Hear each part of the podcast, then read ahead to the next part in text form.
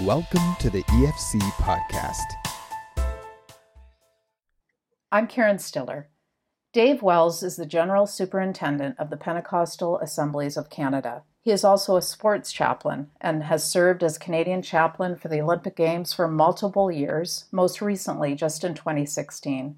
He's been at the Pan Am Games and the Commonwealth Games, where he actually is right now, joining us by Skype from Australia's Gold Coast. Welcome, Dave. Hi, Karen. Dave, Canada is reeling, as you know, from the Humboldt Broncos tragedy, losing now, as of today, 16 people in that terrible accident who are affiliated or part of the hockey team. I'm wondering where you are right now with Canadian athletes. How are they processing this tragedy? Is it impacting them?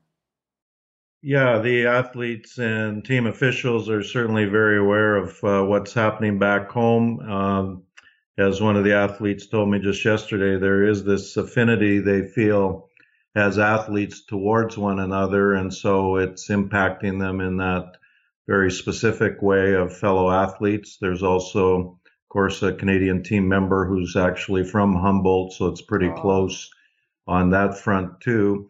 Um, and working with the team officials, we decided that it was important that the team have a way to express their thoughts, even though they're over here. So, as a chaplain, I worked to uh, put together a custom made memorial book that uh, we may have made available in the team office over the last uh, several days here on the Gold Coast. And athletes and team officials have uh, been coming in and uh, signing the book, and uh, the Commonwealth Games Association plans to make sure it's specifically delivered to Humboldt, to the Broncos, and uh, hopefully that their messages get through as well, along with uh, the many, many other messages of support for uh, Humboldt and uh, for the team and for all the people that have been impacted, especially the families, of course. Yeah. I guess that we we really all want to do something, right? So even signing a book of condolence can help us, the observers and the sort of participants on the fringe of this, feel like we're reaching out in some way. Yeah, in uh, chaplaincy work, and again, um, the interesting world of working with both athletes, but also major events where it starts up, it's so intense, and then it's over uh, that uh, when a tragedy occurs in the middle of that, um, we have discovered the very thing you're saying. There is that strong sense uh, we have to be able to express something, do something. I mean, we're hearing w- wonderful stories of people's responses and support. Uh, you know, I've been following them over here, and so, uh, for instance, in the Vancouver Whistler Olympics and the tragedy that occurred with the Georgian luger, yes. uh, right away there was a desire for response within the um, athletes' villages. Of course, some were friends, uh, some were competitors, some were going back on the very same track that he'd been on. And so um, the organizers, uh, working with ourselves and counselors, uh, needed to respond immediately and give people an opportunity to somehow express and deal with their grief even as they had to continue on. And so we, at that time, set up uh, memorial rooms and had a place where they could go and ponder privately for a short period of time in our faith centers. And then they uh, would sign a memorial book. And Mr. Furlong actually took those books and gave them to the family um, a few weeks later. So this is kind of a way, especially related to athletics and major events, that uh, it gives somebody tangible way to express their own grief, to deal with it, but also to express their condolences back to those that have suffered loss. Yeah. If uh, thinking of a chaplain in Saskatchewan right now, working with the families, working with the surviving team members, what would be their main concern right now? Well, having dealt uh, with those going through bereavement uh, and connected to sports, uh, I mean, ironically, my first um, involvement as a sports chaplain, where I was actually uh, within the village, was uh, a Commonwealth Games back in 1990, and one of our Canadian um, athletes uh, suffered the loss of her dad suddenly back home. And in dealing with that, um, you begin to realize that uh, the the need is for to walk people through the moment, you know, the the the moment that they're in. Um, I mean, the strong sense that they're not alone, that there's people surrounding them, and that they are supported. And um, you know, teams uh, historically have done a pretty good job of uh, ensuring that uh, broader support is felt to those walking through loss. And um, I just look at Humboldt. I look at their uh, chaplain, who's also a pastor in the community. I look at the broader support of the community that's there. And just that first sense of you're not alone and there's presence. And for those who, of course, have Christian faith, the uh, strong emphasis that uh, God's all around them and that His presence is very real to them. Uh, so presence is the best gift we give uh, in whatever way we can express it at the front end. And uh, the question then goes to the ongoing support, as uh, many of us know, having walked through uh, grief and um, then something this large, it's even more pronounced that uh, the ongoing support that needs to be there. So uh, even with the funding that's occurring, I'm sure a strong portion of the funding will be uh, earmarked for ongoing, you know, counseling support, pastoral support, other means, uh, and then the very pragmatic things that need to be looked after as well. So it's uh, it's important to understand uh, the power of presence, the importance of the moment, and uh, especially day by day at the beginning, but also the need for uh, continuity and sustaining the care in the uh, days and months ahead. And, um, you know, it's uh, an interesting thing because there will be no master controller of this as far as organizationally. It will be a case that, you know, families uh, will individually need those who start to come around them and make sure that they get the support they need and on and on it goes. Yes. So the sensitivity to I, I personally know we have uh, two pastors that were right on the scene um, the night of the tragedy. One actually ended up at the accident site as a chaplain in support of the RCMP, and the other as uh, helping first responders in the nearby hospital. And uh, we're already dealing with how do we continue to support uh, these uh, fellow pastoral leaders because it's pretty clear they've already been deeply impacted by the reality of what they've experienced mm-hmm. and yet they need to themselves continue to provide care for the people they're called to serve. Yeah, I was I mean you've I'm sure you've seen the the footage of Pastor Sean Brandow uh, speaking at the vigil gathering and just how honest he was and you know real as people are talking about how real he was. And I I thought that was such an incredible witness to like his humanity and his faith um, being, you know, still present, co- coexisting with such deep grief. And I wondered how you responded to that. I it, people in Canada really responded well. I think.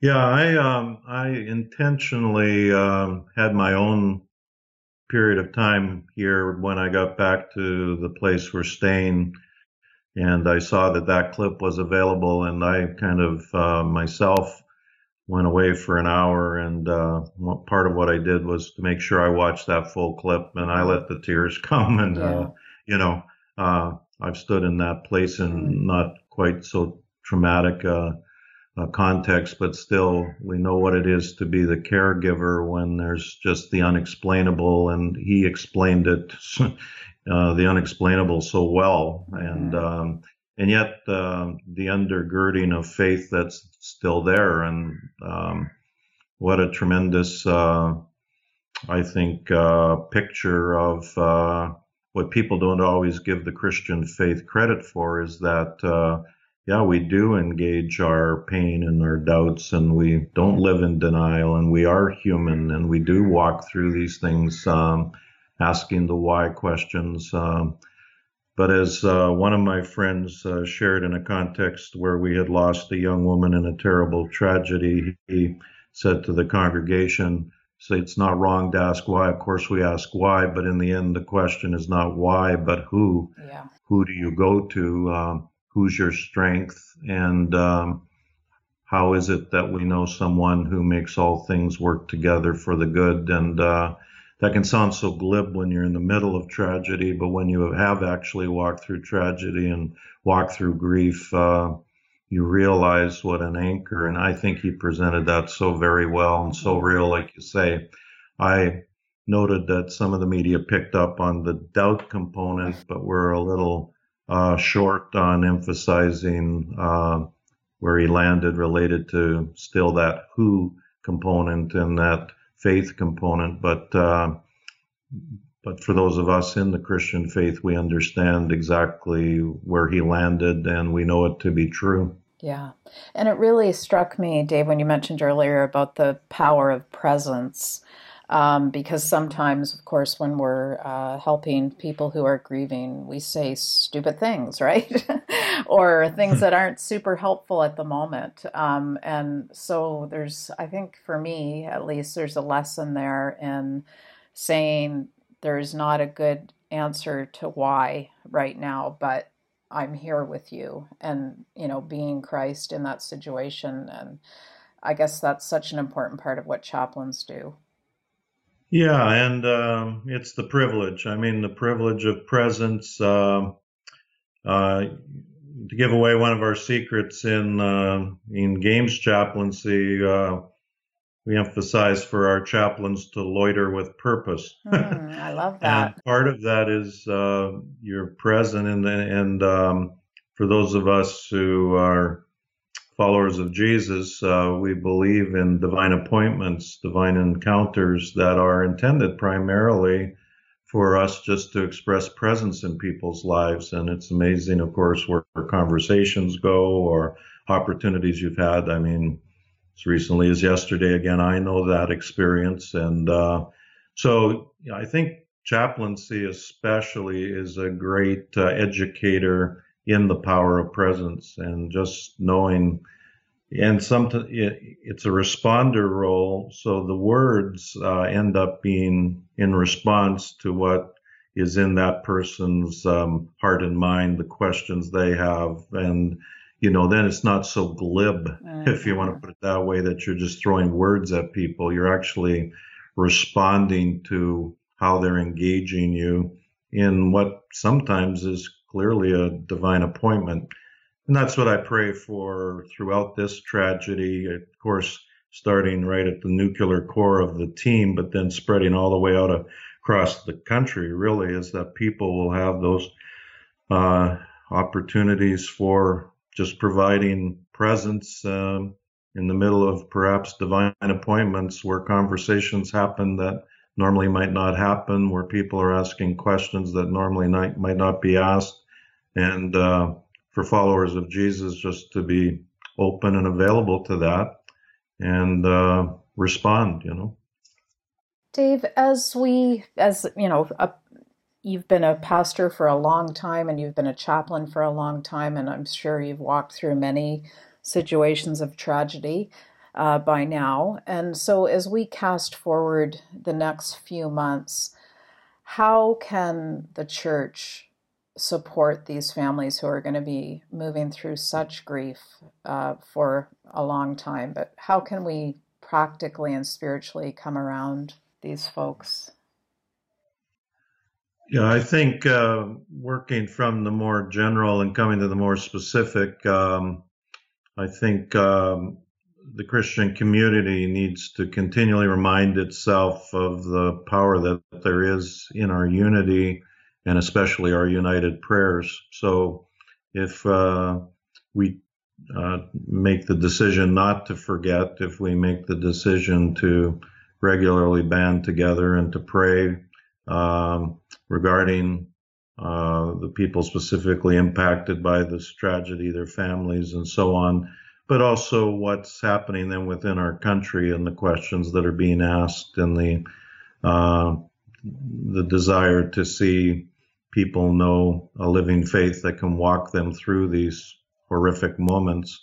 Um, I think that's the more broader, and I'm serious about that because um, I know in our denominational community we take very seriously about the call to prayer and the consistency of prayer, and um, so we're we're certainly keeping that in mind, and to do that with other brothers and sisters in Christ is just so important.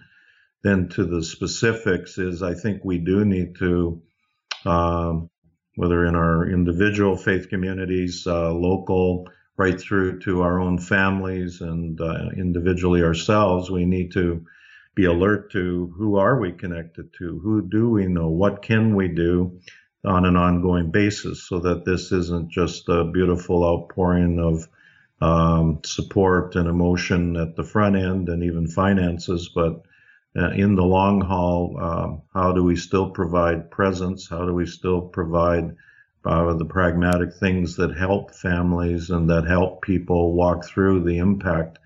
Um, and so, you know, I just believe there's literally millions of Canadians spread across the country that will have these opportunities for practical, prayerful, uh, support to be offered, and uh, everyone needs to be cognizant of what their opportunity is to keep stepping forward and uh, be alongside of people and um, make a determination to find the time and to make the effort to keep this on the front burner of their lives and uh, to be supportive of others who are maybe even more frontline. Like I mentioned earlier, we're certainly working with our district in Saskatchewan about how to maintain the support for these that have already been on the front lines and are going to have to be there for uh, weeks, months, even years to come, and yet need support themselves. So what's those? It comes back to in our circle, who are we responsible for?